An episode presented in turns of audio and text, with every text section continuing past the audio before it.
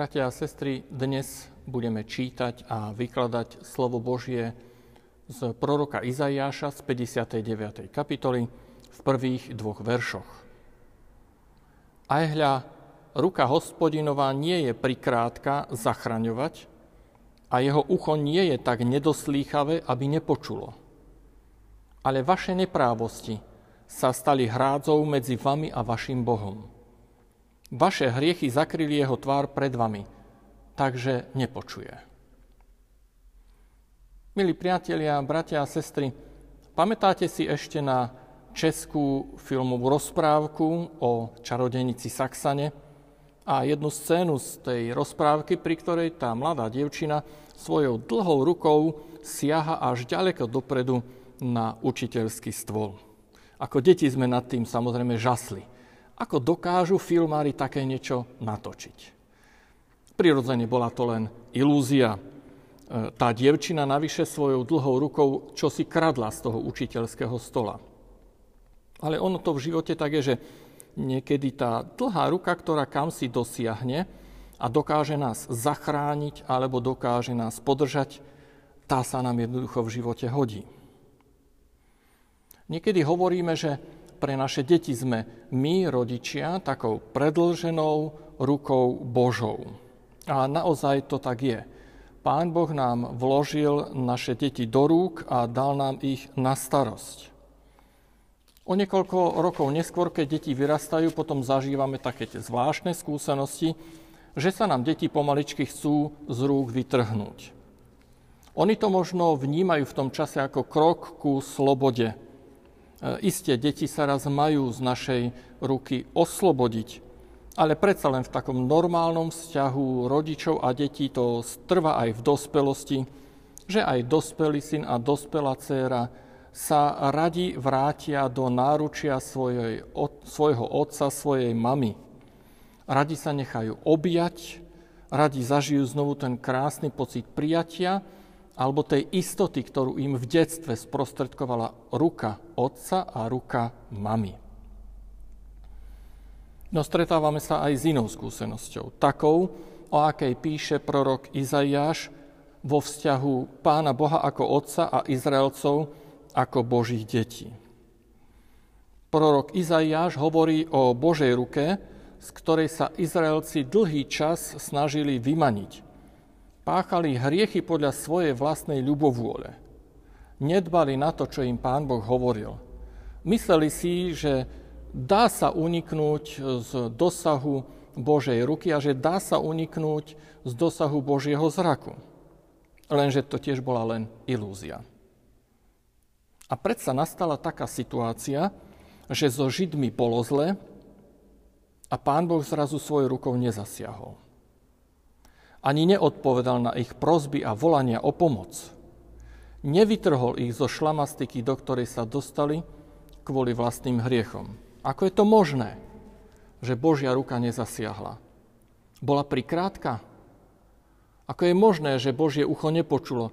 Bolo nedoslýchavé? Samozrejme, že nie. A prorok to aj vysvetľuje. To pán Boh dovolil skaze, aby na tých Izraelcov prišla. V podstate ich ponechal vlastnému zlému rozhodnutiu. Nezasiahol a neochránil svoj ľud. Lebo ten ľud ho mnohokrát vedome a drzo obchádzal, zradil a nerešpektoval Božiu vôľu. Takže ani nie, že by si Pán Boh zakrýval tvár, ani nie, že by si Pán Boh zapchával uši, ale boli to Izraelci, ktorí postavili medzi seba a pána Boha hrádzu svojich neprávostí a hriechov. Ruka hospodinova teda nie je prikrátka, aby zachraňovalo. A Božie ucho nie je nedoslýchavé, aby nás nepočulo. Ale niekedy naše neprávosti sa môžu stať hrádzou medzi nami a našim Bohom. Naše hriechy môžu zakryť jeho tvár. Aké sú to varovné slova? V dnešnom svete je veľmi veľa ľudí, ktorí sa správajú celkom tak, ako Izraelci vo svojej nevere. Je veľa ľudí, ktorí dokonca môžu byť aj pokrstení v niektorej z kresťanských církví.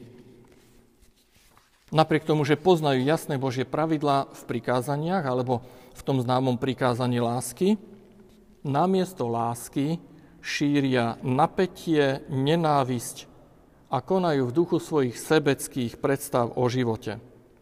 A tak vlastne stavajú medzi seba a Boha svoje hriešne názory a svoje hriešne múdrosti. Výsledkom je potom veľká skaza. Výsledky myšlienok nenávisti, neznášanlivosti, prehnanej hrdosti, žiaľ veľmi často vidíme aj v živote okolo seba. Či je to v televízii, či je to na ulici, alebo vo svojom najbližšom okolí. A keď také niečo vidíme, tak sa nám až žiada vzdychnúť. Nech nás Pán Boh chráni od takej zatvrdilosti. Aby sme sa my svojimi hriechmi tak veľmi od Pána Boha oddeľovali. Že by sme sa vzopierali Božej milosti. Nech nás Pán Boh chráni pred takou tvrdosťou srdca. Ako dobre, že nemusíme naše rozprávanie skončiť tu v tomto smutnom bode v predstave, že ľudská zloba všetko ničí. Ale ľudská zloba neprivedie všetko ku skaze, lebo tá Božia ruka naozaj nie je prikrátka. Nie je ani slabá, ani krátka. A Božie srdce nie je natoľko zahľadené do seba, ako naše ľudské srdcia bývajú. Je to práve naopak. Pán Boh s veľkou starostlivosťou hľadí na naše dobro. Dokonalým dôkazom je príchod pána Ježiša na svet. Pán Ježiš to je tiež taká Božia predlžená ruka, mocná a zachraňujúca ruka Božia, ktorá sa prišla dotknúť každého jedného z nás. Vďaka nemusí v žiadnej situácii života nemusíme pripadať ako opustené deti, vydané na pospas svetu, vlastnej nemohúcnosti. Pán Ježiš je tá mocná Božia ruka vystretá k nám na našu záchranu. Držme sa, bratia a sestry, tejto ruky. Nesnažme sa vymaniť z jej dosahu. Jednak je to zbytočné a jednak tá ruka nám slúži na záchranu. Pozývajme aj iných ľudí do bezpečného Božieho náručia, aby v ňom našli odpustenie, aj milosť, aj pomoc a záchranu tak pre časnosť, ako aj pre väčnosť. Prosme Pána Boha o milosť, a verte tomu, že On ju rád dáva každému, kto o ňu prosí. Amen. Drahý náš Otče nebeský, ďakujeme Ti za istotu, ktorú nám ponúka Tvoja mocná ruka a Tvoje láskavé srdce. Priznávame sa, že si často nevieme dosť dobre vážiť Tvoju trpezlivosť ani ceniť Tvoju dobrotu. Prosíme ťa, pomôž nám mať jasno v tom, čo nám slúži na dobro a kde jasne prekračujeme hranicu k zlému. Nedovol zlobe, aby vrástla v našej duši. Ak treba, radšej nás prísne vychovávaj, len nás nenechaj na pospas nášmu hriechu. Pane Ježiši Kriste, neustále sa nám pripomínaj a dávaj sa nám poznávať, aby sme po celý život túžili byť v dosahu Tvojej pravice. A raz, keď príde naša posledná hodina, vezmi nás za ruku a s istotou nás preveď tam, kde si nám pripravil miesto v nebesiach. Amen.